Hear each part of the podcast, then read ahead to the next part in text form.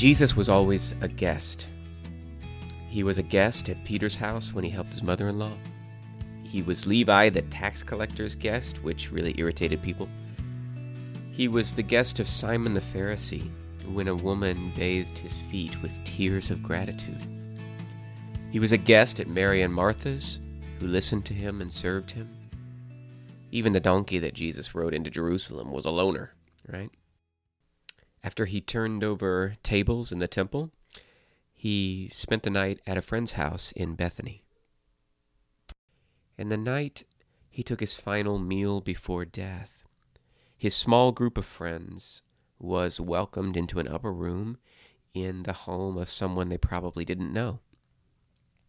Jesus was always a guest. But on that night of the Last Supper, he reminded everyone that he was also the host. He was one who invited, he was one who welcomed. He made sure everyone who came was fed and cared for. Matthew, Mark, and Luke tell us that he gave them all bread and wine as his body, his life. John tells us that he washed their feet tenderness, generosity, service. This is the kind of meal with friends that we need right now. Before the world was shut down by coronavirus, uh, many of us had a terribly dysfunctional relationship with hospitality. I don't know if this applies to you, but it applies to a lot of people.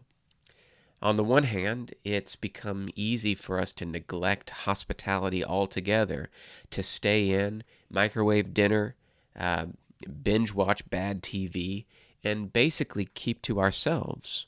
Right? We've been insulated from the vulnerability that community requires, and for a while now, people have been experiencing more and more isolation in their lives because it takes work and it takes risk to get out there and make connections. But on the other hand, uh, those who who commit to gathering, people who wish to get together, they want to invite friends over, they want to activate fellowship. Um, folks in this category actually have felt a great pressure to impress, right? To be amazing, uh, to be flawless and extraordinary hosts, and to execute a kind of community with extravagance, right?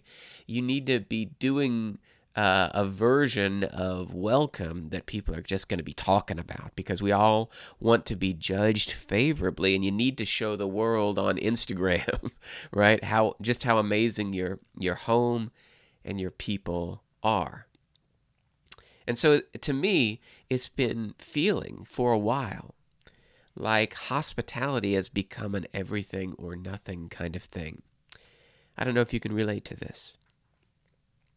But now our options have all changed, and we don't get or have to play by the rules that we had grown accustomed to. It's disorienting and it's unpleasant in some ways. But if we let it, um, this shock to our system could yield a profound new clarity. Um, since we can't get together in person and our social distance is required, it's non negotiable, it's, uh, it's kind of a policy now, we realize just how much we need each other's presence, right? But not only do we realize that we need each other, we also realize how simple true presence really is and has always been.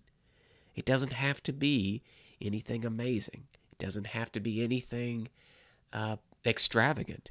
Um, it doesn't have to be something that's going to look picture perfect on social media.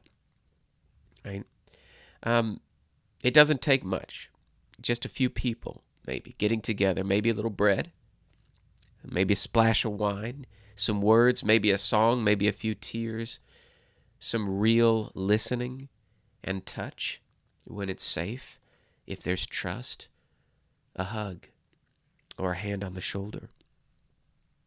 You know, when, when restrictions are lifted and we can first go out to socialize, think about this. I mean, when we're finally able to go and visit friends, who among us will care if if the house that we visit is impeccably clean or which fancy things to eat are served or if anyone on the internet knows or cares that we went to a party, right?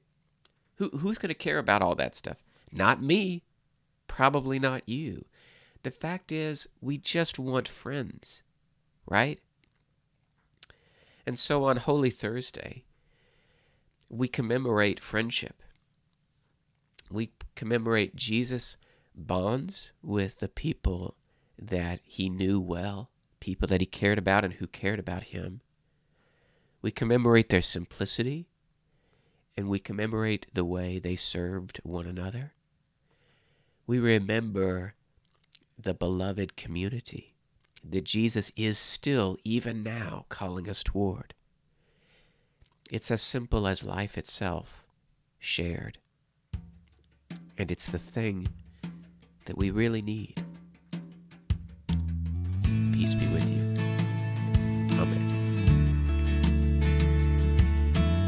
The Table is a church in Davenport, Iowa, where people are moving from greed toward generosity, from violence toward peacemaking from isolation toward neighborliness and from fear toward faith. Uh, find more ways to gather and connect with this community at our website, www.thetableqc.com. God bless you, peace be with you, and we'll connect soon. Take care.